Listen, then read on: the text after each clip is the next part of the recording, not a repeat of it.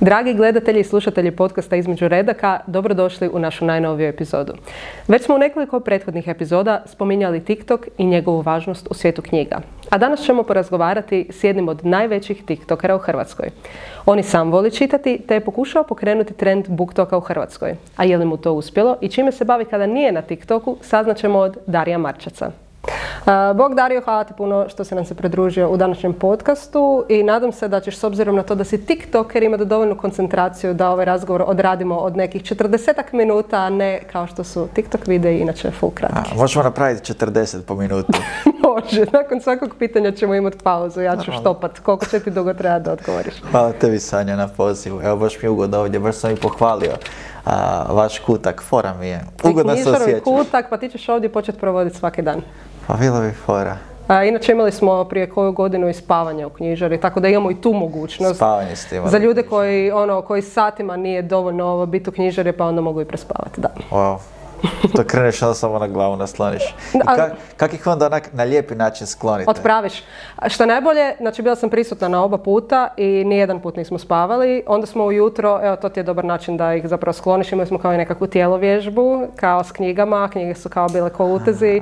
I onda, mislim, ljudi počnu dolaziti jer se knjižara otvara u osam. i onda ti je malo bedbit u pijami. A i to isto, između ostalog. Tako da mogu ili ostati brisat prašinu s nama ili mogu ići na doručak koji smo isto kao imali u sklopu toga, a onda mislim da je to ovaj bolji izbor. Da, izbor je stvarno težak.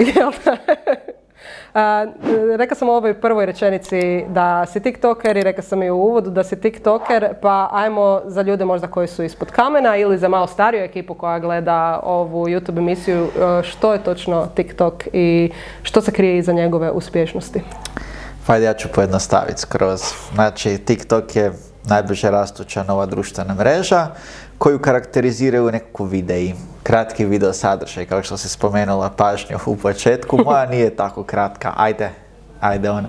Ali da, uglavnom kratak, kratak video format i zbog tog načina, zbog tog pristupa platforme, neko se ostale su počele mijenjati svoj način rada. Osim što, ga, osim što TikTok karakterizira kratak video format, karakterizira ga i veliki organski doseg. To bi značilo da ti objaviš neki sadržaj tamo i za razliku od nekih društvenih mreža će zapravo ljudi vidjeti ono što si ti objavio. Tako da evo recimo to je ono što je mene i privuklo kad sam ja objavio svoj prvi video tamo da je neko to zapravo i vidio, a da nije to moja mama ili susjed. a, to misliš da mogu primijetiti i ljudi koji se ne bave biznisom kao ti i ja, znači recimo ljudi koji samo žele da njihovi prijatelji vide njegov, njihov sadržaj ili misliš da to većinski primjećuju tvrtke koje su primijetile da im doseg pada? A, pa primjećuju sada sve više. Znači, tvrtkama je da je ovaj razgovor bio prije dvije godine, TikTok jednako klinci i plesovi. uh međutim, sada je to već druga priča. Za TikTok se već rade marketinške strategije, planovi, tako da on postaje sve interesantniji. E, to sam te između ostalog htjela pitat e, kada je TikTok krenuo. E, ja imam nekakav dojam da je to bilo oko pandemije i misliš da je upravo pandemija utjecala na njegovu uspješnost. Da li bi ista priča bila da je počeo u nekom normalnom periodu? A, pa znači do 2018. godine, znači ta aplikacija uopće nije bila, nije se zvala TikTok, već se zvala Musically. I to je bio kratak video format do 15 sekundi gdje su kreatori snimali vide dvije glavne vrste sadržaja. To je bio lip sync, to je znači kada na melodiju neke pjesme otvaraš usta i izgovaraš tekst. Nam me pita zašto, ali to je bio sadržaj. I drugo su plesovi. I 2018. godine kompanija ByteDance otkupila je tadašnju jel, aplikaciju Musically i sve kreatore i sav sadržaj prenijela je na novu aplikaciju koju je nazvala TikTok. I u tom trenutku su se praktički počele događati sve stvari koje, za koje znamo danas da je TikTok.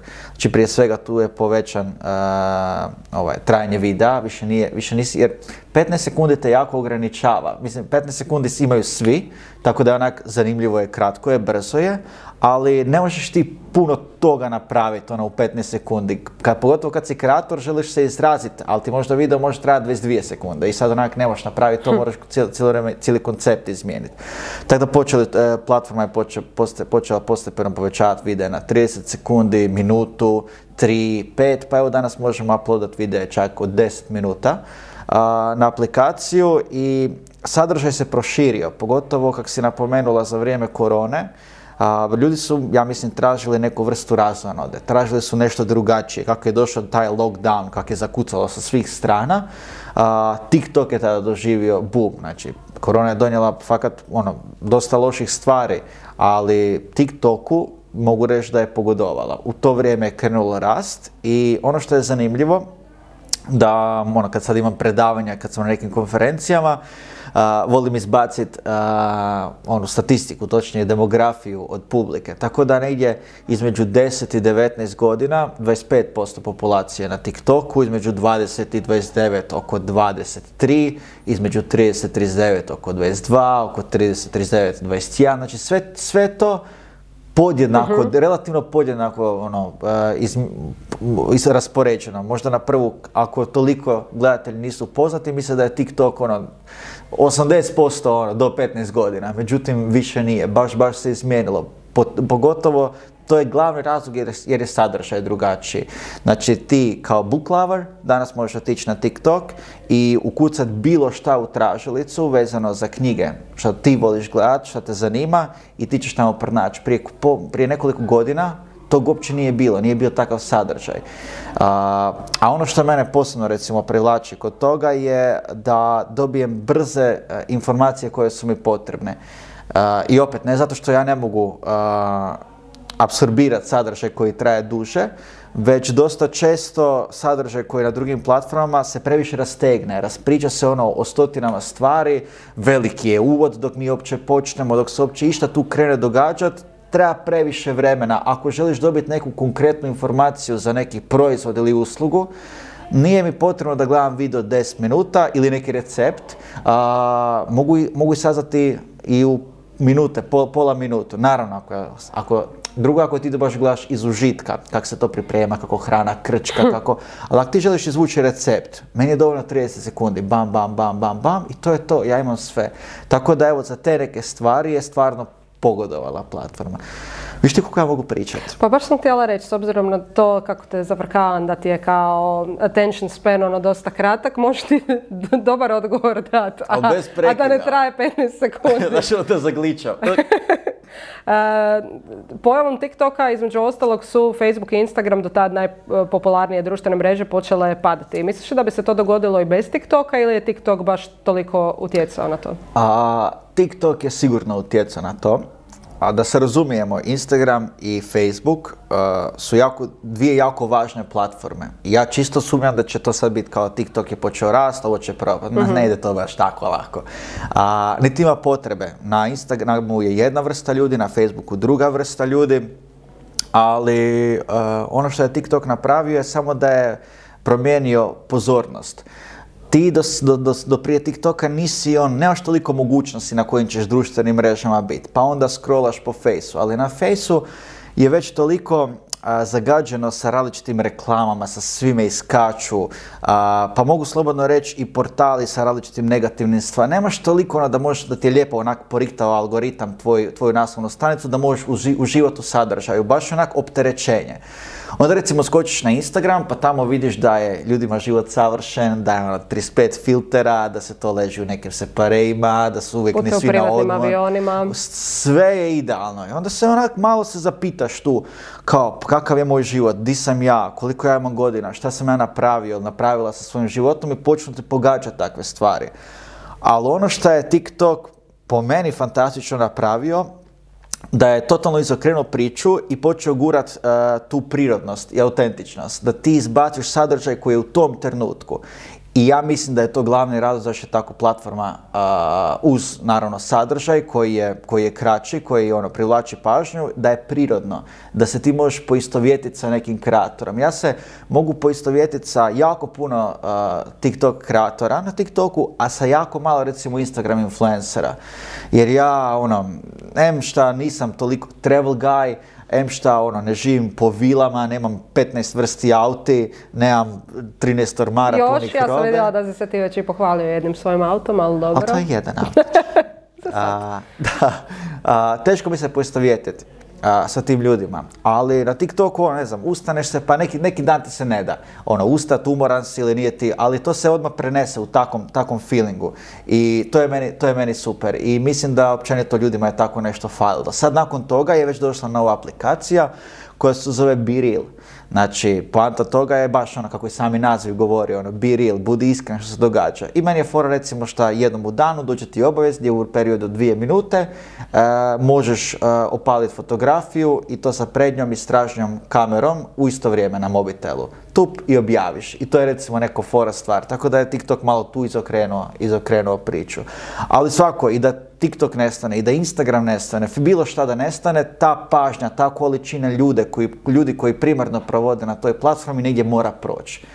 Eto. Pa to sam te htjela pitati, spomenuo si zapravo jedan glav, golemi razlog pada Facebooka i Instagrama je definitivno ovo što u zadnje vrijeme vidimo što više sponzoriranih sadržaja, manje onog što smo originalno htjeli gledati, a to su prvenstveno naši prijatelji, familija ili ljude koje smo mi odlučili slijediti. A, ne, možda, možda toliko ok, ne, ne, ne, mogu baš sa sigurnošću reći da sad ljudi brišu profile da odlaze sa, sa platformi, jer ono, vidim i statistike i, i pa Facebooka, pa dobro, i Instagrama, pa Facebooku, odnosno Meti, dionice na burzi padaju podosta u zadnjih godinu dana koliko sam pratila. Znači to nije nekakav naš ovaj dojam. Možda se razlikuje konkretan razlog od ovog što smo mi sad rekli, ali činjenica je da Facebook dosta pada. Da li ga napuštaju pratitelji ili ga napuštaju investitori, to je sad realno... Da, recimo ja nemam toliko informacija da sad mogu, da mogu reći sa sigurnošću, jer Brojke su jako zeznuta stvar, mogu se jako manipulirati sa time. Sad ja ne znam koji je tu dugoročni cilj, tako da ne bi baš previše ulazio to, ali ono za što mogu sigurno reći je da i ako ti otvaraš aplikaciju, da ti dugo vremena ne boraviš na njoj, da ti ne drži pažnju.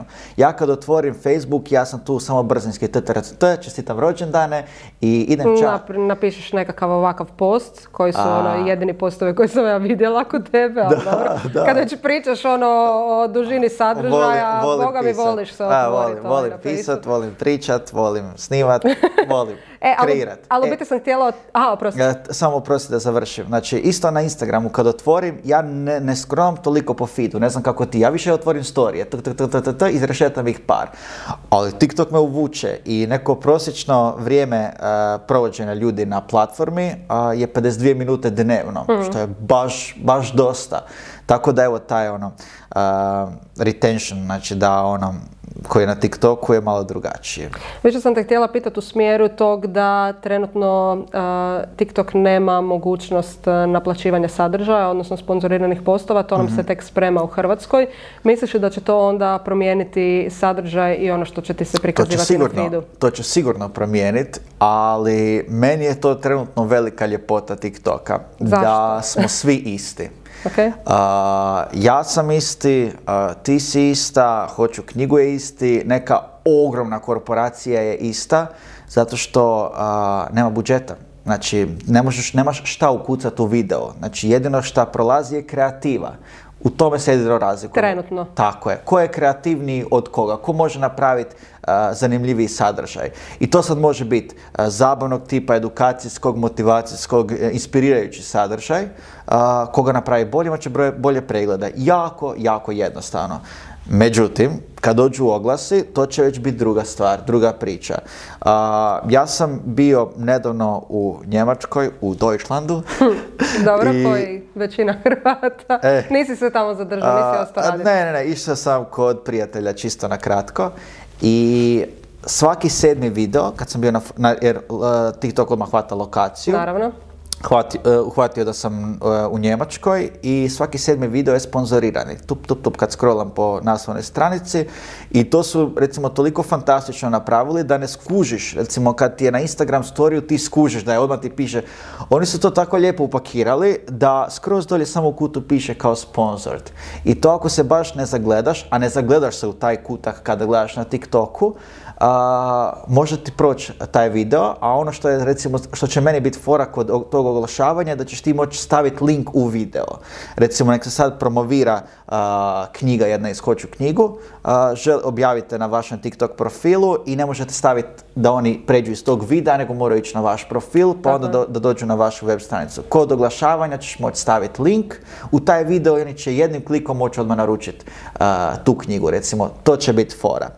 Ali je caka u tome što većina kompanija će tada krenuti. Kad krenu oglasi, onda ok, ovo nam je budžet za oglašavanje, toliko trebamo ukucati u TikTok. Daj mi neki video koji god random da imam, evo, taj budžet, neka ide na, na što veći pregleda.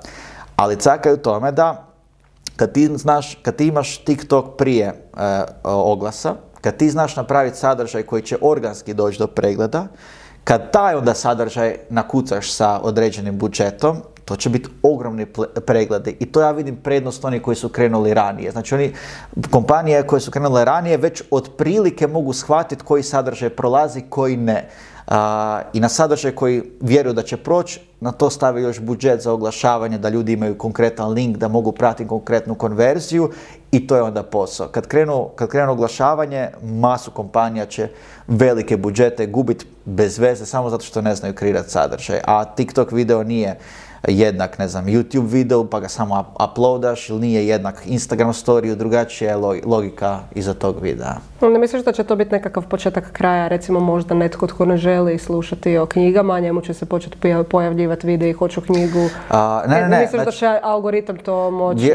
vjerujem da će algoritam to dosta dobro, dobro servirati. Znači sadržaj koji ti gledaš od kojih kreatora samo će ubacivati. Tako, znači, Tebi se u Njemačkoj prikazivalo ono u pravilu što bi tebe zanimalo i kad si bio ovdje. Tako je, tako je. Neće ti ono izbacit, ne znam, kosilice za travu.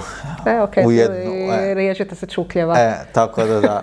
A, ja vjerujem da će tako napraviti, jer ako naprave totalno obrnuto, onda ne, ne, nema smisla svega toga. A, svakako, ovaj, to će u početku biti jako light, jako lagano, to će se pinkat, ali kako se bude razvijalo, ne može niko garantirati da to neće kroz nekoliko godina biti face. Čim se tu krene, e, ono, krete, krene okretat lova, uh-huh. što nešto, to može otići u bilo kom smjeru. Ali će tada doći neka druga aplikacija.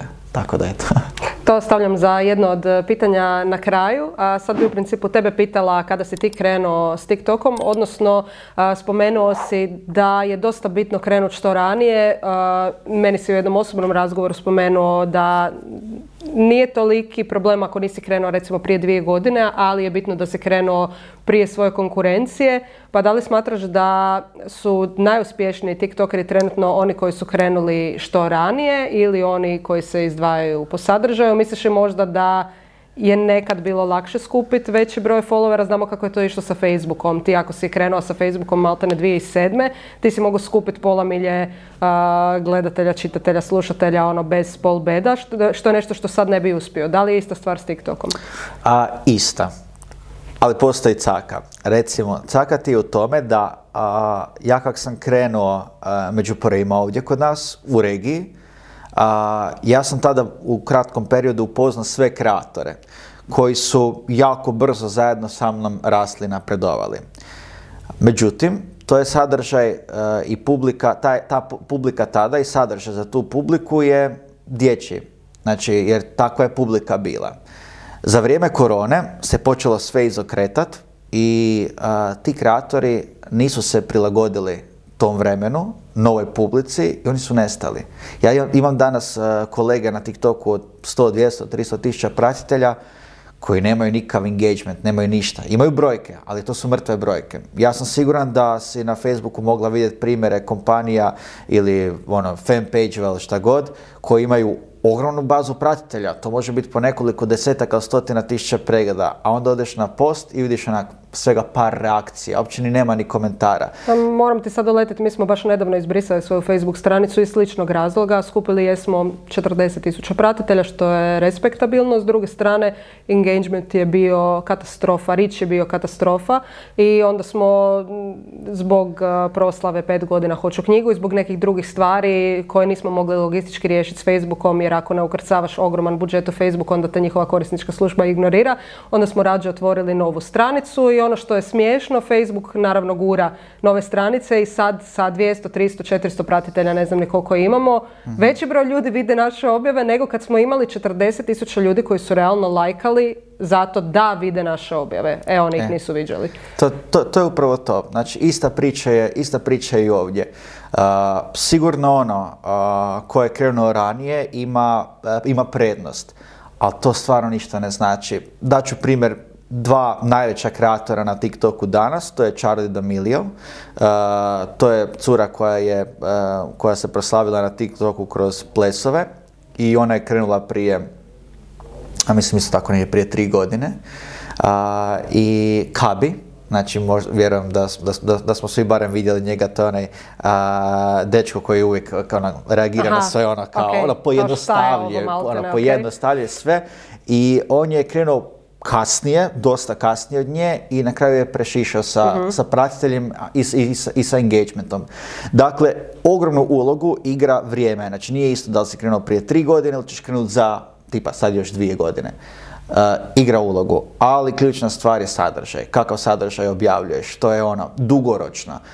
Ti, možeš, ti možeš pobijediti u startu, imaš brži, brži start, ali ako se ti ne prilagođavaš tržištu, ako ti konstantno ne gledaš kako ćeš se razvijati kao osoba, to je isto bitno. Znači ti moraš biti uh, bolja osoba nego što si bio a, prije koji mjesec ili prije, koju godinu, jer publika sazrijeva i poanta je da sazrijeva zajedno sa tobom i da vidi napredak u tebi, da nisi ti isti ko što si bio prije godinu dana, nisi im toliko zanimljiv, nešto se mora događati, da tvoj sadržaj napreduje, da pa evo možda postepeno se uključi neka bolja oprema, neka dodatna oprema, a, da je možda drugačija okolina snimanja, drugačije su teme, bilo da su ozbiljnije, bilo da su zabavnije, ali na drugačiji način možda. Nadam se da me razumiješ ono šta, šta želim reći. Tako da, a, poanta je da se stalno nešto događa, događa novo. I to je, to je dosta veliki, to je dosta veliki izazov. A, koliko ti trenutno pratitelja imaš i što bi rekao koji je presjek tvoje publike? I to te pitam što bi rekao, zato što ono što je možda malo iritantno kod TikToka je to što u principu ne možeš vidjeti godine svojih pratitelja, možeš uglavnom To nagađati. je nova statistika koja je, ja mislim, došla. Kad? Ja mislim da je došla, a, ne svima, nekima da, nekima ne. A, onima koja je došla već mogu vidjeti na svojim profilima, znači mogu vidjeti presjek cijelog profila, ali mogu vidjeti i, a, tipa ja mogu vidjeti svaki svoj video. a, znači Koja ti do- ga publika najviše gleda Tako je, odlično? tako je, Ok, tako, znači- onda znači možeš dati relevantnu informaciju koji je mogu presjek dat, tvoje mogu, publike. mogu dati relevantnu informaciju. Znači, za vrijeme korone, a, to je vrijeme prije korone, kad sam ja krenuo, moja publika je bila između 10 i 15 godina. I tad sam recimo u koronu ušao sa nekih 250-280 tisuća pratitelja, tako je negdje bilo. Za vrijeme korone ja sam postepeno a, i sve više i više me je zapraćivalo studenata.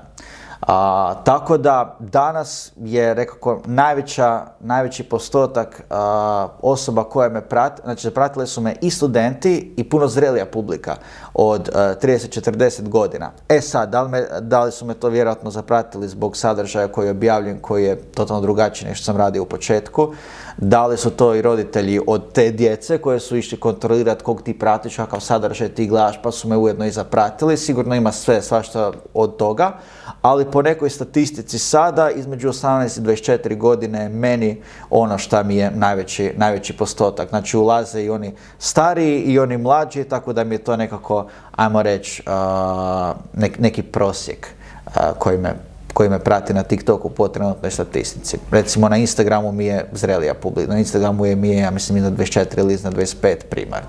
Dobro, to je u principu tipičnija publika za Instagram, tako da i na Facebooku je od 25 do 34, ajmo reći zapravo najčešće, možda i starija. Da, da, da. Kako klinci do- doživljavaju, rekla bi da je i starija ovaj, u prednosti. Tipa na, li- na LinkedInu i ono, sve, starija isto ekipa. Ona, LinkedIn je baš isto posebna priča. Je, i koliko sam čula, počeo je bujati u zadnje vrijeme full i ovo sad je već maltene ak nisi na LinkedInu, to je Da. kao ak nisi na TikToku, ak nisi, ajoj. Ja kad sam, a, to je fora kad sam na nekim predavanjima, na nekim eventima, a, onda a, kad razmjenjujemo ono, razmjenjujemo kontakte, onda ljudi meni najčešće daju vizitke. I onda mene traže vizitke. I ja svjesno ne nosim vizitke, niti ću nositi vizitke, nego kažem a, imaš me na LinkedInu ili a, pošalji mi zahtjev na, na, ovaj, ono, na LinkedIn. I to nekima ljudima je simpatično, a nekima onak šta, šta? I onda kao, ja te uvodim u nove generacije, kao, tako će se to, tako će se to raditi. Jer tipa ja ne vidim poantu toga da ja nakon inventa dolazim sa buntom od 20 kartica, ja više ne znam ko je ko.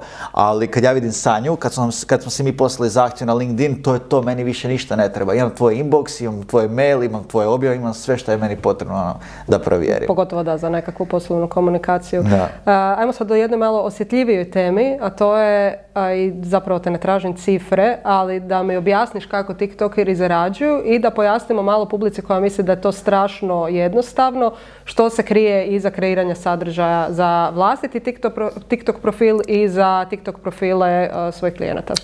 Ok, znači, a, krene jednostavno. Krene kroz, ja sam krenuo kroz afrikanciju. Ja sam za TikTok saznao preko Instagram storija da mi je masu osoba koje sam ja pratio izbacivali su ono, različite videe sa TikToka na svoje storije i mene jednostavno zainteresiralo. I kad sam otvorio ono, TikTok, meni je bilo jasno uopće ko kreira sad takav sadržaj, a još manje ko takav sadržaj gleda. Ali samo išao ono, dat priliku, išao sam mu dat šansu. I kad sam ja počeo kreirati videe, to je bilo iz Afrikancije i to je bilo više nego jednostavno. Ja sam snimao šta, onak, nisam imao blage šta snimam, samo da malo snimam ovo, pa snimim ono, pa idem si napraviti neki scenarijić, pa to je bilo sve i svašta. I to nije bilo teško. Ali je postepeno počelo rast, postepeno su počeli dolaziti pratitelji, postepeno sam ja počeo uviđati kakav sadržaj treba snimati za bolje preglede. A, onda je tu došlo do toga da su se počeli prikupljati preglede i pratitelji i onda je tu došlo a, do konkretnih pitanja meni u glavi, a to je da kakav se ja kao ja želim prezentirati, kakav želim utjecaj imati na druge. Jer sad je meni jasno kako ja mogu dobiti milion pregleda, ali da li ja tih milion pregleda želim imat, pa na temelju toga da se ja lupam u glavu za koju godinu kao ja sam utjecao na novu generaciju tako i tako. I onda kad počneš to uključivati, onda počneš postepeno rast, rast i onda dođeš do toga da ti dođe prva suradnja, druga, treća, peta. I počneš razmišljati, pa možda bi ovo moglo, ovaj hobi bi možda mogao zamijeniti moj trenutni posao. Ako ja uložim još više vremena, još više energije, a, ako još više p- pratim stvari na platformi, možda bi mogao ja od toga živjeti u tom trenutku postaje jako teško i jako ozbiljno. Sve do tada je zeke peke, ovo ono. I to je možda ljudima ta asocijacija kao neš ti izbaciti ono video ili kao ono, u, on je napravio ili napravila su fotku kao uh, influencer, jel? A, a baš im je teško, kao ne godi sad ti sa mnom u, e, u šumu pa idemo lja- lagano cijepat drva, kao pa ćeš ti vidjeti šta je posao. A, kada dođe do tog prelaza sa te zeke peke na posao, na suradnje sa kompanijama, na dogovore, na ne znam, e, KPI-eve koji mogu biti određeni broj pregleda, mogu biti konverzije, tu je onda ozbiljno i tu, tu ti se više recimo, tu ti se ne šali u tom dijelu. Tako da a, ja mogu reći da a, je jednostavno ako ti to nije posao i ako ti to čisto tako da evo, izbaciš kad kad koji video, ali i ko na poslu, znači a, pogotovo tu je samo prednost ako, ako voliš to raditi. Onda ti nije problem snimat 15-16 sati, uređivati scenarije, slat mailove, to je teško, ali to nije problem. A, to je odgovor na ovaj, a, onaj, onaj dio pitanja da li je jednostavan ili nije. A što se tiče same zarade, a, kreatori u našoj regiji trenutno ne mogu zarađivati od pregleda na TikToku. Na YouTube-u influenceri mogu zarađivati youtuberi, znači po pregledu, znači konverzija iz na, u koji je uglavnom po tisuću pregleda, tisuću pregleda nema blaja. Nis, nisam youtuber pa ne znam koliko je to u Hrvatskoj i u regiji. A, nije ista konverzija između pregleda u kunu ili u eur kao što je u Americi, drugačija je razlika, ali na TikToku se kod nas ne može zarađivati od pregleda. TikTokeri kod nas zarađuju najviše preko live-ova. Na način da uključe live i već komuniciraju s pratiteljima ili rade različite stvari, mogu igrati igrice, mogu kuhat, mogu čitati knjige, mogu, ne znam, baviti se nekim sportom, ma šta god, da, da da se već god bave, oni mogu uključiti live i na live im ljudi mogu donirati virtualni novac, takozvane coinse. Znači mogu im donirati novac i nakon završenog live oni to mogu prebaciti sebi na PayPal i isplatiti van. Znači to je jedan od načina. Oprosti, moram ti reći samo da bi voljela vidjeti live čitanja knjige. Evo, to mora biti nekakav fascinantan video. Ima ih. Vidio sam stariju gospođu kako se u svoju zavalila u svoju u, foteljicu, onako uz, uz kamin, uz vatricu i lagano čita znači, knjigu. Polako. I ekipa je gleda kako ona čita ekipa knjigu. zapravo gleda i... I daju novce. Čitaj, ajde još, još. Pa ne, nije, nije više zbog toga, zato što je njen glas više umirujuć i ja Aha, mislim čekaj, da ona čita na glas. Ja sam mislila da netko sjedi i čita ne, kao ne, knjigu. ona čita knjigu na glas. ona čita knjigu na glas, ima umirujuć glas i ja mislim da dobar dio ljudi nju doslovno sluša prije spavanja. A to je ona ASMR fora. Tako je, tako je, tako je. I e sad, znači da... to na prvu ispada onak, zašto bi iko, ikom darovo novce na taj način? To je na prvu. I to je meni bilo na prvu. I onda sam išao proučavati o čemu se radi. I onda sam shvatio da takvi ljudi postepeno dolaze zbog svog sadržaja, neću ulaziti kakav je sadržaj, recimo do milion pratitelja. I sad kad imaš milion pratitelja, možda imaš recimo 10.000 ljudi na live I ti zajedno sa još 10.000 ljudi pratiš šta god da ona radi. I recimo ti njoj doniraš određenu sumu novaca i u tom trenutku iskočiš preko cijelog ekrana tvoje ime i sve. I ti ujedno, osim što iskočiš njoj, iskočiš deset tisuća ljudi koji u tom trenutku onak se interesiraju. Ko je to dao novac? Ko, ko, ko je to?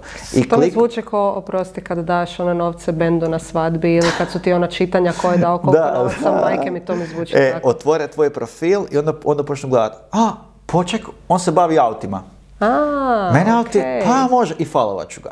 Praktički ljudi znaju preko, ako, znaš, to je već malo ono, bam bam, kad uđeš dublje u to, preko takvih live se oglašavati, preko giftova. I onda ti gledaš kao, pa meni je bolje uložiti 100 eura u nečiji live i tu se ispromovirat nego plaćat neke adsove sa strane gdje neće M niko ni doživjeti, M nikakva konverzija će biti. Vidiš, recimo, to, to je jedan od načina. I još jedan od načina su svako suradnje. Znači, suradnje sa, sa kompanijama sa kojim se već jave, koje podudaraju sa njihovom nišom i naravno, recimo, merčevi. Znači, prodaja vlastitih majica, hudica, šta god da već je. To je isto jedan od načina. Jedan primjer možemo vidjeti trenutno na tebi, koliko vidim. da, koji se ne može kupiti. Aha, to, to ti imaš samo kao za prezentaciju, ovako, kako zove neko snimanje. pa to me taman dovodi i do mog sljedećeg pitanja, a to je da u principu ne voliš da te se okarakterizira ili da te se naziva influencerom, nego ti sam sebe smatraš poduzetnikom, što mislim da je zapravo najviše vidljivo iz toga što u zadnje vrijeme meni više nego što mi iskačeš na TikToku, mi iskačeš sa nekakvim mentorskim sadržajem, konzultacijama, što je točno sve što radiš, a da nije samo snimanje videa za TikTok? to, recimo kad su me pitali a često me pitaju za to influencer, jer to automatski čim vide veću brojku na društvenim mrežama, influencer. Ne, sorry, gotovo. To je jedno možeš To je to. A, I ja, sam, ja se od početka nisam dobro osjećao s tim i kad su me pitali zašto, šta, kako bi se ti kada, i nisam imao odgovor i dugo sam razmišljao o tome, znači jednostavno se nisam slagao s tim, ali nisam mogao objasniti zašto. I nakon duže vremena sam ja, samo mi je kliknulo, bilo mi je savršeno jasno ja sam poduzetnik, a ne influencer, zato, zato zbog toga što ja ne brinem primarno za svoj profil, uh, za svoje profile, za svoje kanale kao mjesto promocije. To meni nije primarno. Ja primarno brinem o cijeloj zajednici kreatora koju vodim, da oni imaju suradnju i da oni mogu ostvarivati, znači, da, mogu, da, oni, da oni mogu živjeti od posla koje vole, da kompanije imaju puno širi izbor od mene, da mogu im složiti cijelu kampanju, da im mogu napraviti scenarije, da im mogu napraviti konkretnu ideju, jer ja to mogu iznati na jedan način, ali tim od deset ljudi lupam će iznad na deset različitih načina. I u sve to, uh, uz takvu zajednicu, uh, publika ima širi, ono, širi sadržaj, family friendly sadržaj ako je takva zajednica i to je ono što je meni recimo u tom trenutku sjelo. I to je onako kako ja funkcioniram od prvog dana, jer kad su mene počeli ljudi nakon 100.000 pratitelja tražiti da ja počnem prodavati svoje majice, da napravim svoj merch, ja dan danas, ja mislim sam ja jedan od par kreatora u cijeloj regiji koji ima ovakvu brojku, koji nikad nije imao svoj merch, da je neko kupio Dario Marčac. Ja, znači ne postoji to, to nema. Jer mene ne interesira zarada od toga, meni to uopće nije primarno, meni uopće to ne ulazi. I po svemu tome onda ne može me karakterizirati da sam influencer. Znači, sve to su sve stvari koje influencer radi. Znači, dogovara se, primarno sebi suradnje, gleda kako će njegov profil e, imati što više pregleda, kako bi privukao što više različitih klijenata. Pa zna se dogoditi situacija, nažalost, da Uh, influenceri postanu kao oglasne ploče, di ti ćeš sve prezentirati, sve mhm. može, samo daj. Ja se s tim ne slažem i onda sam ja otišao, ajmo reći, u taj svijet poduzetništva. I to je ovaj odgovor na ovo tvoje pitanje, puno mentoriranja, puno svega vidim. bio sam isto nedavno na Telki gdje me je voditeljica pitala pa kako mentor, šta nije mentor ono, šta ne bi ti trebao imati puno godina, puno iskustva, ono da se možeš, mentor je ozbiljna riječ. Ja kažem da, u TikToku. U TikToku kod nas nema osobe koja ima više iskustva i rada sa klijentima i sa kreatorima i poznavanja publika od mene. Nema, tako da se mogu karakterizirati slobodno kao, kao mentor. Ja sam evo preko tri, tri godine krio nešto više od 5000 videa ukupno. Tako da shvatio sam da smjer u kojem se sve razvija, kako napreduje, da TikTok će samo sve više i više rast i sve više ljudi želi doći na TikTok i postići određene rezultate, ali nemaju pojma kako. Realno nemaju svi vremena da snimaju koji ja u jednom trenutku 20-30 videa dnevno, ne zato što ono, samo je vrijeme ključni faktor, nego taj strah, i ja sam prešao taj strah da, sam se, da mi je TikTok bio iz hobija u full time job. I ja se to mogu u potpunosti posvetiti. Tako da ono što sam počeo raditi i radim već neko vrijeme, da doslovno vršim edukacije kompanijama, radim konzultacije, znači ovaj, svaki mjesečne konzultacije vezano na sve objave koje su objavljene, šta mogu popraviti, koliko, šta, trebaju korigirati da bi došli do konkretnih rezultata i vodim profile kompanijama. Znači, okupio sam tim oko sebe stručnjaka za koje smatram da znaju dobro iznijeti posao i evo, to, je nešto, to su nekako tri glavne stvari kojima se ja bavim i recimo tu se ja osjećam fantastično tu meni ideje frcaju, tu ja imam ekipu s kojom radim, tu ja radim ove objave što si rekla kilometarske, meni je to gušt, meni je to super, a razmišljati sa influencerske strane to ti mene blokira, ja sam na gotovo, na, Eto, tako da to je način ako... Ja mislim da to nije jako, to je jako rijedak primjer, jako, jako rijedak i meni je teško bilo izaći s tim, jer ja sebe nisam imao usporediti s nekim. Znači, ne, ne mogu se ovdje, da mogu, znači da mogu nekog povući neku, kako je on to, ne, ja moram sve iz nule raditi. I to je bilo baš, baš jako teško, tako da meni trebalo opće vremena da si ja posvijestim šta sam ja. A, I evo, tak se počelo, tak se počelo odvijati. Pa super, sad smo te kroz ovih pola sata mogli malo bolje upoznati i sad za ekipu koja je odslušala ovaj razgovor do sada, pitaju se kakve veze to ima s knjigama. Evo sad moram reći da konačno dolazimo na taj nekakav glavni dio. A zašto sam te pozvala? Pa zato da ti meni ovaj za džabe tijekom ovog gostovanja daš konzultacije oko BookToka. Pa ajmo za početak malo objasniti našim gledateljima i slušateljima što je točno BookTok pokret. Ok. Uh... kako si se ovako si, sad ne znam si očekivao ne znam kako pitanje, ali ili je ovo tu ne, kao, znači, doslovno, doslovno neku... toliko pričam u komadu da se mora, sad se tak ti preusela dio, kao... Aha, prosto, mogu ja inače puno pričati, samo ti reci kad ti bude ovaj, previše, a, ovo sam iskoristio čisto par trenutaka samo za relax, onako. uglavnom, TikTok ima dosta različitih hashtagova i koristi različite tipa ovaj, mogu biti vezano za sport, mogu biti vezano za hranu, općenito well-being, ali jedan od uh, hashtagova koji je izrazito popularan je BookTok. Znači od, ajmo reći, TikTok, pa su oni ubacili umjesto Tik taj BookTok. Uh, šta je BookTok? BookTok uh, je hashtag koji se koristi na TikToku pomoću kojeg kreatori prezentiraju različite knjige. Znači to mogu biti njihove knjige koje su oni, oni napisali, knjige koji promoviraju ili općenito knjige na koje, na koje daju neko recenzije i mišljenje.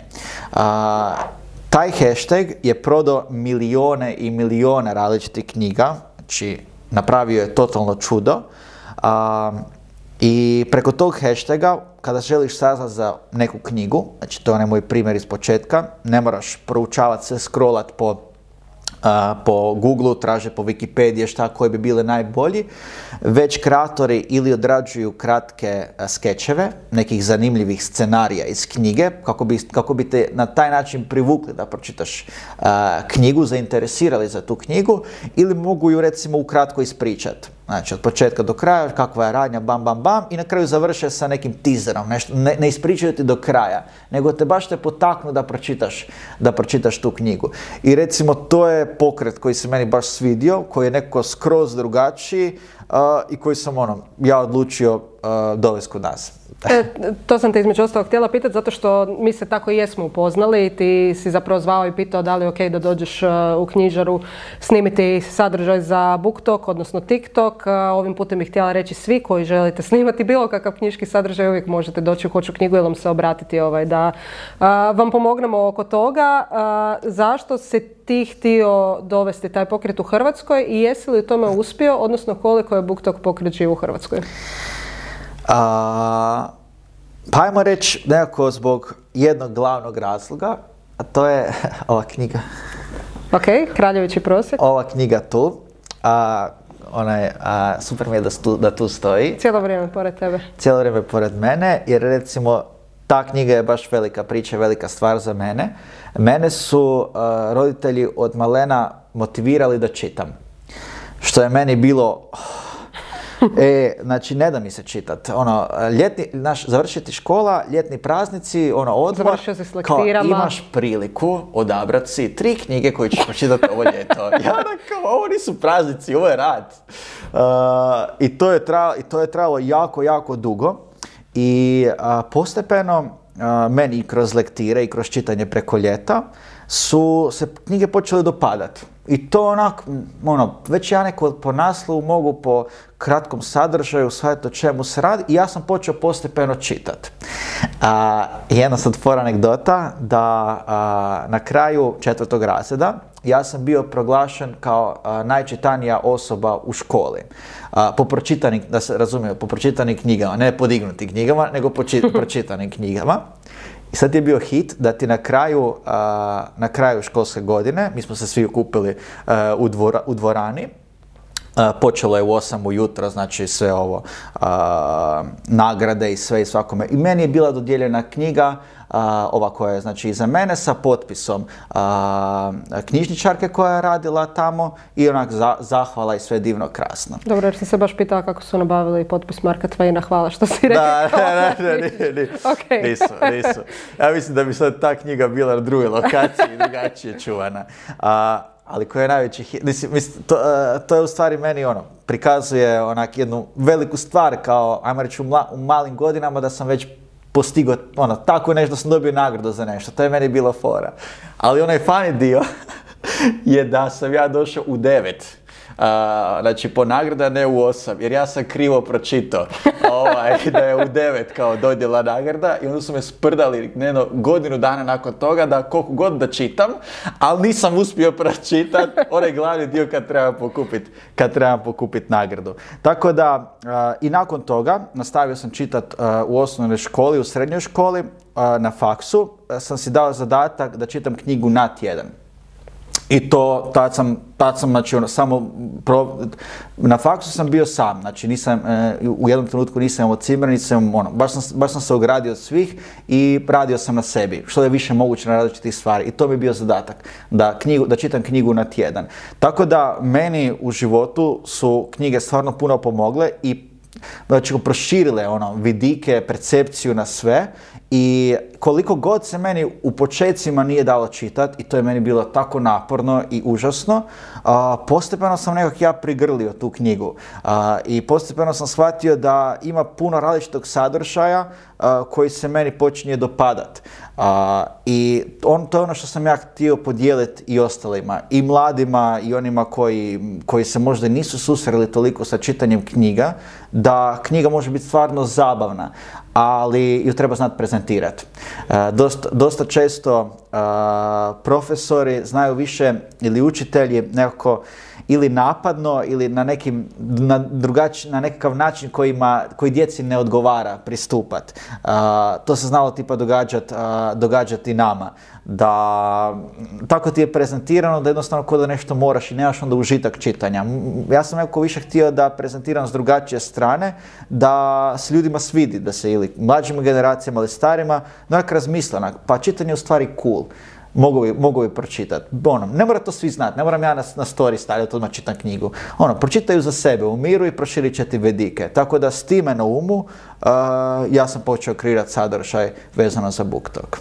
I to si, znam da si posnimio par videa ovdje, vidjela sam još jedan video, radiš li to redovito, radiš li na stvaranju BookTok scene i moje zapravo drugo pitanje u sklopu toga, primijetila sam da ima jako puno knjiških blogera, ali da isti nisu na TikToku. Zašto misliš da je tome tako? Ja pretpostavljam da je odgovor na to pitanje u biti razlog zašto ja smatram da BookTok scena odnosno BookTok kreatori u Hrvatskoj još uvijek ne postoje kao takvi? A, prošla godina je bila godina čitanja uh a, i ja sam okupio knjižničare iz različitih dijelova Hrvatske da svako prezentira jednu knjigu domaćeg autora. I to je bio fora videić koji je trajao oko 45 sekundi otprilike, znači TikTok format, na način da je svako, svako od knjižničara iz različitih škola uzeo jednu knjigu domaćeg autora, pokazao ju je prema kameri i kao bacio je mhm. i ovaj drugi uhvatio, kao to smo izrezali kadrove i onda ovaj drugi već pokaže drugu knjigu, onda ovaj izvuče kao drugu knjigu i tu se izlistalo različitih knjiga. taj video ima preko 100.000 pregleda i ono što, osim naravno što sam htio napraviti promociju domaćih autora, je da dosta često se te knjižničare zapostavlja i zanemaruje u prvi plan znaju dolaziti onaj profesori hrvatskog jezika, različitih ono jezika o čemu se radi, ali ti knjižničari ostaju nekako netaknuti. A, recimo, meni je puno značila osoba u knjižnici koja je radila kad sam ja posuđivao knjige, ona bi mi uvijek savjetovala, koje su, a Darija, danas si došao, pa sam malo po, počakula sa njom, ovo ono, predložila i to mi je bilo baš super kod nje. I ona, primijetio sam da nije baš da se toliko ono, knjižničari eksponiraju, oni jednostavno rade u tim školama, ne zna se za njih. Ja sam htio nek, njih izvući i prikazati u stvari da su to osobe koje doslovno mogu presuditi da li ti voliš knjige ili ne voliš knjige. Da li ti je knjižničar cool ili ga se bojiš ili, ili, ili ono, ili ti ga strah. Tako da, nakon objave tog videa prikupuje velike preglede i stotine komentara od publike na način da, e, ja sam išao u tu školu, ajme, to je moj knjižničar, ili tipa, ja sam pročitao tu knjigu, sad čitam ovu. Oni su počeli u komentarima pričati o knjigama, ono, različitim, ja sam skužio, onak, pa to, to uopće niko ne priča kod nas, ne samo u Hrvatskoj, u regiji, ja ne vidim da ima neki kreator koji otvoreno počinje pričat i prikazivati različite knjige. Tada sam još pojačao svoj sadržaj vezan za BookTok na način da, ono, tu sam počeo izvoditi različite onako fora stvarice, na primjer, ono, kako sam došao ovdje i slagao sam onak domino od, ovaj, od knjiga i za vrijeme, za vrijeme kako kak su prolazile, kak je bila ovaj, radio se filmu Dine. ja sam u pozadini preko voice-overa priča različite stvari. Znači to je opet onak, ajmo reći, interesantni format koji oni vole, vole pratiti na TikToku. Tako da, prostora tu stvarno ima i a ono što sam dokazao da je sadržaj interesantan. Tako da ne samo, ja dosta često znam ubaciti ovako i na Instagramu i na TikToku vezano sadržaj za to. znači opet, to nije moj primarni sadržaj, da sam ja osoba, znači da, kad, da uz Mačac, znači profil je isključivo o knjigama, ali više onako radim ono, bilo da je to samo razvoj, da je razgovor sa ostalim osobama, prikazujem neko, dokumentiram svoj put, šta sam radio, šta radim, šta planiram ovo ono i oni, publika zna da u svom tom sadržaju su uključene knjige. To je ono što sam ja htio postići. Da nije da se od njih samo očekuje da oni po cijele dane čitaju i listaju knjige, jer nije ni to poanta. Svega previše nije dobro. isto tako i knjige, ako ih po cijeli dan čitaš i ne, ne izađeš van i testiraš neke stvari, opet, znaš, tako da sam uključio u svakodnevni život i taj, taj sadržaj i htio prikazati publici da je u redu pročitati knjigu, da je to cool, da je to fora i da je to jedan od potencijalnih načina kako možeš započeti razgovor s nekim. Da li si ti pročitao ovu knjigu koju trenutno čitaš i to se publici baš, baš svidjelo. A onaj drugi dio pitanja, zašto misliš da blogeri koji vole pisati o knjigama ne vole toliko pričati o knjigama, odnosno zašto se toliko malo knjiških blogera koje vidimo recimo na Fejsu, Instagramu i na njihovim blogovima odlučuje na sudjelovanje u TikToku i kreiranju BookTok sadržaja? Općenito, općenito još fali kreatora u našoj regiji, pa tako i za to. ljudima je e, često blokada stati pred kameru, pričat, pisat, radit bilo šta. za svoj glas? A ne do bog da ih snimaš, je, to još gore, je, ono, najgora znači, kombinacija stoljeća. ja, ono, da me krivo ne shvatiš, nije fotku je lako opalit, ali ti je lakše nego video. Još se ti namjestiš ovo, ono, napraviš... Lako, ispašćeš glup, Isuse, ispašćeš e, glup, to je najveći e, strah svima da, koji trebaju stati da, pred kamere. Tako da ja ne bi, ne bi odrezao na način da, da se to tipa ne želi ili nema ko to radi. Ljude je strah i bo, ono, i ja sam primijetio da nakon što sam započeo tu kod nas BookTok, da se počelo pojavljivati kreatora koji su odjednom počeli pričati o knjigama, ono, prikazivati različite svoje police, šta su uspjeli pročitati do sada, pa onda su neki rekli da su zadnju knjigu pročitali ne znam kada, što mi je opet super, jer na to se isto masu ljudi može poistovjetiti. Pa ono, pa i ja ne znam, jesam zadnji prije, ono, sigurno pet godina nisam pročitao knjigu. Ok, koju knjigu predlažeš za početak, kao za prvu nakon toliko godina. Meni je to super, jer ima različitih primjera, da se ne očekuje da svi ljudi čitaju svaki dan knjige, i onda jednostavno ti ispadneš iz toga. Ljudi onda ni ne žele ni pokušat, jer jednostavno nisu dio toga. Uh, I super mi je tipa ova atmosfera koja je ovdje u Hoću knjigu, da kad ti recimo dođeš i sad gledam iz očiju osobe možda koja ili nikad ni nije bila u knjižari ili ne zna uopće di šta stoji ni kako, oni ti dođu, do, ima ovo, pa da, mogu ti dati preporuku za ovo, nije nikakav problem, ne, se ne osjećaš onak nelagodno ili, znaš, nadam se da, da razumiješ šta, šta hoću reći, već ti ekipa ono, ulječe se različitim i prijedlozima, ako ti treba pomoć. Ne, ne osjećam neku vibru da je onak kao, strah me išta pitati, ona, kako će, kako će ljudi reagirati. Tako da, to, to isto vredi za TikTok. Znači, općenito fali kreatora koji će postepeno doći, ali mi je drago da je već postavljen e, teren, znači temelj. Znači nije da, da, da prvi puta neko priča o knjizi ili da ne znaju napraviti općenito sadržaj o knjizi. Ja sam već napravio na nekoliko načina uh, priča o različitim knjigama, tako da doslovno mogu krenuti na taj način samo pričati o drugoj knjizi. Ja, pa onda bih iskoristila priliku da te pitam da nam malo ispričaš o ovim knjigama koje si ti izdvojio na ovoj polici, plus jedna fali jer nismo mogli iskopati na brzinu, pa možeš ovaj predstaviti ovaj bez da imamo na polici. Znači imamo Gospodar prstenova, na kraju obojica umiru, biografija Ilona Maska, ako se ne varam jer mi reflektira, i Kraljevići prosjek i još si htio Ilijadu koju trenutno nemamo. Zašto tih pet knjiga? Da, ovaj, to sam ti rekao, onak, ako ti ja sad donesem pet knjiga, onak, iznenadit ću se koji je to raznovrsan sadržaj. Da. Za ovu sam knjigu znači ispričao, to, to mi je još kao klinac.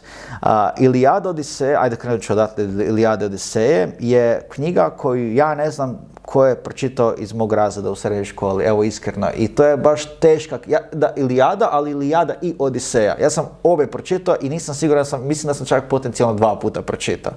I to su tako jako teške knjige za čitati, jer čitaš i onak, ako malo se izgubiš od ti misli, više ti ništa nije jasno. Ono. A, ali recimo, mene, mene je ta knjiga privukla zbog filma, koji mi je onako bio fora.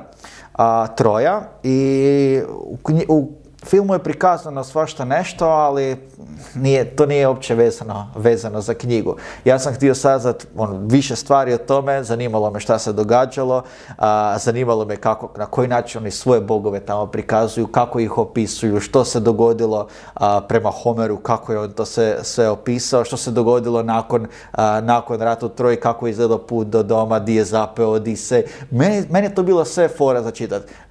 to, ne znam, kad sam zadnji, neko, zadnji puta nekom ispričao da mi je fora Lijada i Odiseja, da su mi rekli kao daj meni isto. da. Znači si rekao Nećeš to ni ovdje doživjeti žao da, da, to, ok. ovaj, gospodar prstenova. Gledaš li novu seriju? A, ne. Ok. Jesi ga filmove Gospodar prstenova? A, ja mislim, evo, ne, neću pretjerat, pa ću reći da sam pogledao jedno šest puta sva, sve. još malo. E, I onda sam pogledao još par puta ovaj extended a, svaki dio. Tako da, da, pogledao sam filmove. A, knjiga je show, znači ne znam uopće, totalno daje širinu i neke stvari kad gledaš u filmu nije ti jasno. A, nije ti jasno kako se nešto dogodilo, odakle su se oni odjednom pojavili u toj lokaciji ili tipa također i vezano za hobite. A, šta je nevezano sad za ovo? Ok, neću ići neću preduboka, ali ima tamo isto Zamisli da smo na TikToku. da, da, odrezat ću kao. ali ima, ima dosta scenarija gdje, gdje sam ono, htio malo šire, malo proširiti to, a jako mi se svidio film. Evo recimo možda, to, je, to sam sad primijetio, mene su filmovi prevukli, da sam uh htio saznat više detalje i počeo sam čitati knjigu. Nisam napravio obrnuto, nisam napravio da sam prvo pročitao knjigu pa sam išao gledati film. To je bio neko moj, moj slijed. Elon Musk, općenito volim čitat, volim čitat biografije različitih osoba za koje smatram da su postigli određene stvari. Bilo mi je jako zanimljivo za, ovaj, za foundera, vezano za McDonald's, kako je on nastao, kako je to počelo, gdje, gdje je napravljena ideja, kako je, kako se vršila cijela priča sa franšizama, kako su oni, to kako su oni mijenjali cijeli raspored vezano za, za izradu svojih you know, i pofrije i hamburgera i svega. Zašto je ostao naziv McDonald's, zašto se nije samo promijenio, to mi je sve fora čitat. Jer iz takvih recimo, ovo mi je više, ovdje mi više proširuje maštu i daje nekako tu širinu svega. Na, kod, ovih, kod ovih knjiga kao što je vezano, vezano za Ilona Maska, nekako možda pokušavam povući paralelu ili saznat neka njihova razmišljanja, po čemu se oni razlikuju od ostalih ljudi, šta je njih dovelo do toga šta su, ono, šta su postigli, sa čime su se sve suočavali. Pa evo, pokušavam se ili poistovjetiti sa tim osobama ili vidjeti neke trenutke kada meni nešto teško ide, pa šta je njih izvuklo iz cijele te situacije i što je njih motiviralo da nastave dalje. To mi je recimo super. A na kraju bojice umiru, doslovno sam pročitao zbog TikToka. Zato što je veliki TikTok hit? Zato što je veliki TikTok hit. A, mislim, radnja je, onaj, mislim, kraj očit. Da. to, to... Ono, ne želim spoilere, ali naslov je spoiler. Iako ja moram priznati, evo sad ćemo zapravo do kraja spoilati, ja kad sam je čitala, ti se nadaš da se na kraju zaista neće dogoditi to što ti je najavljeno u naslovu. A, I to je bilo zanimljivo. Na kraju bojice umiru, a da bude nešto. Ono, probudili su se i shvatili da je to sve jedan san. To je bilo super. A, tako da to mi je fora. Na, način na koji se prikazuje cijeli film, koji su likovi, kako su oni uspjeli naći, ono, kako to funkcionira sve na zadnji dan, to mi je ovaj, interesantno. Ali recimo to, to, je, ovaj, to je zbog TikToka.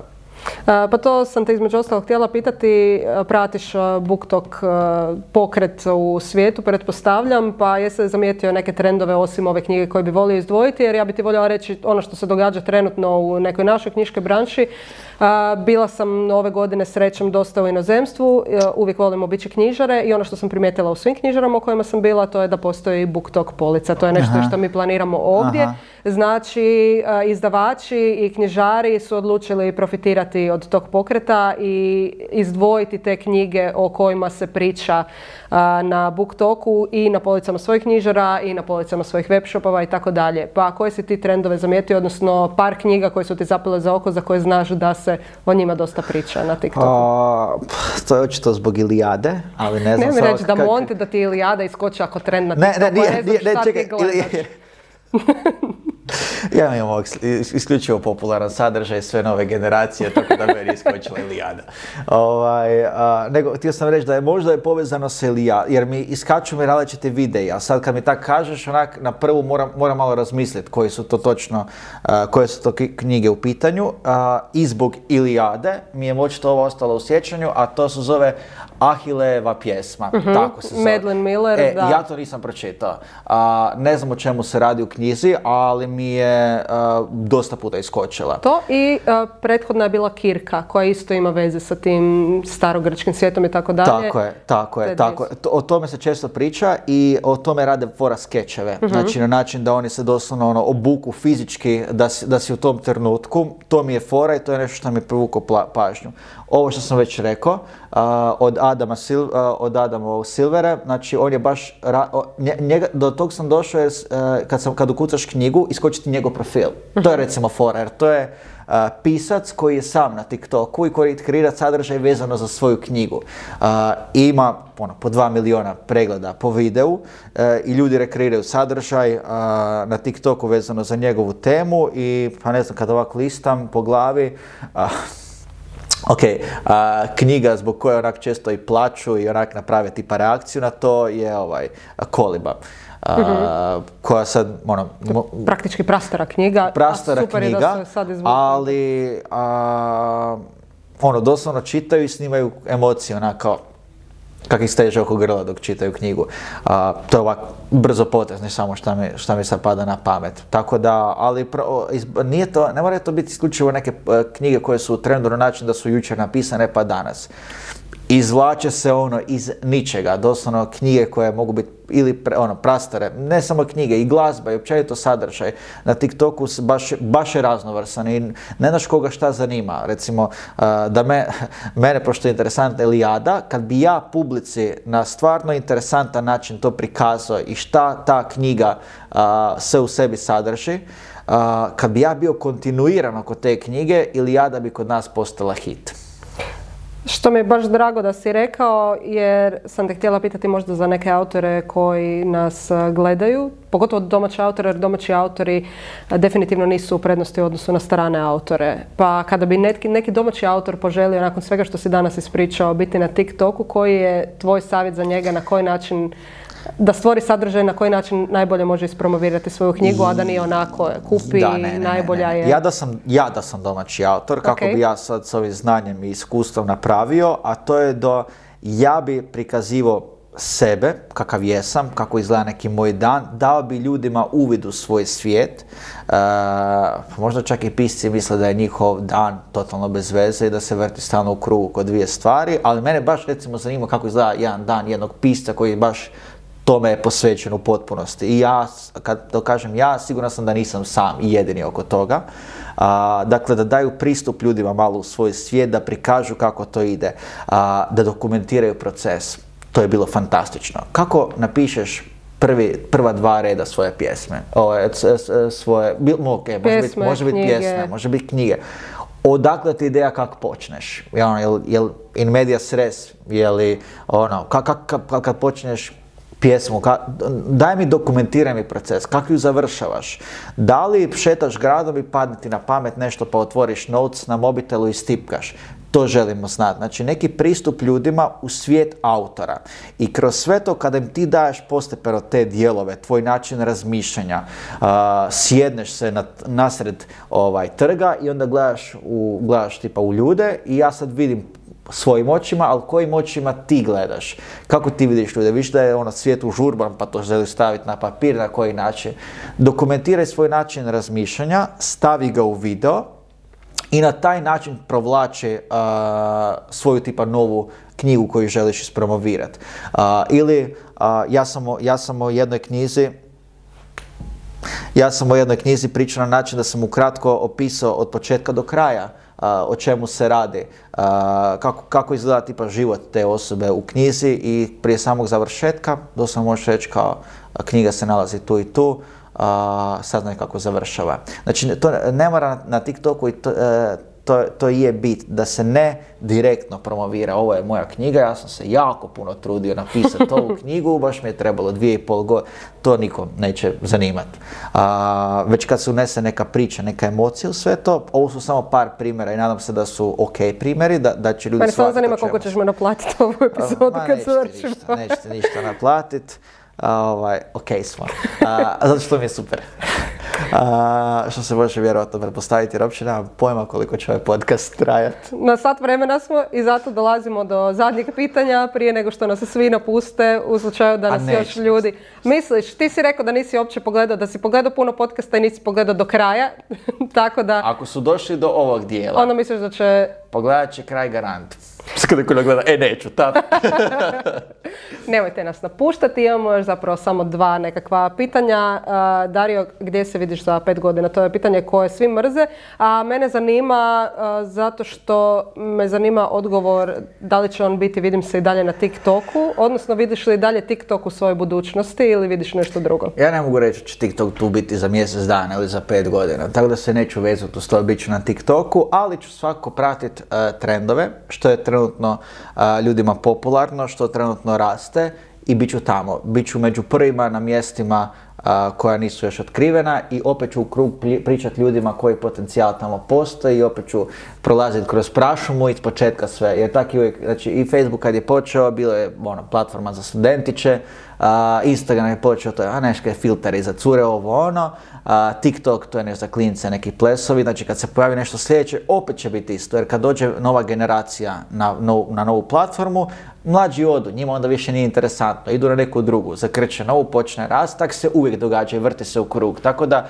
ja ovim putem ne mogu reći TikTok postoje za pet godina, može se neke, neke dogoditi, više ne postoji, može postojati, nemam pojma. Znači treba biti na njemu dok je toliko veliki attention, veliki organski doseg.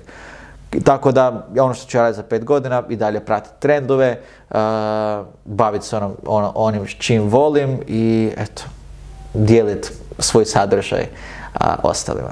Ok, poznat si svima kao kreator, a od danas ćeš biti poznat kao i autor, zato što dolazimo do ovog zadnjeg dijela koji si jadan, mora si pogledat nekoliko podcasta i pročitati moj mail ne znam koliko puta da shvatiš šta treba napraviti i onda bi zato opet voljela objasniti i našim gledateljima i slušateljima, pogotovo ovima koji nas gledaju po prvi put o čemu je riječ. A znači riječ je o dijelu emisije, odnosno dijelu epizode koje nazivamo Pričam ti priču kroz koji mi sa našim gostima koji neki jesu autori, neki nisu, pričamo priču koju je započeo Aleks Suračarić sa jednom svojom rečenicom i svaki gost nakon njega se nadovezao sa jednom svojom rečenicom. Ta priča, ja već imam jako veliku zadršku od slanja mojim gostima cijelu priču zato što je jako dugačka i nikad... Ja to mogu kao staviti da, je to knjiga koju sam isto pročitao recimo. I, apsolutno, na Goodreadsu. Imat ćemo pričati priču, ovaj, hoću knjigu između redaka, će biti kao, i, i, svi autori će biti navedeni kao, autori. Možeš, zato što stvarno već ima toliko ovaj, stranica da bi se mogla voditi kao, ako ne knjiga, onda barem nekakva novela. priča priču možete svi pročitati u opisu ovoga videa. Ja je neću čitati od početka do kraja, ako sam je tebi pustila zapravo na mail. ja ću ti samo dati mali kontekst, a ti ćeš se onda nastaviti.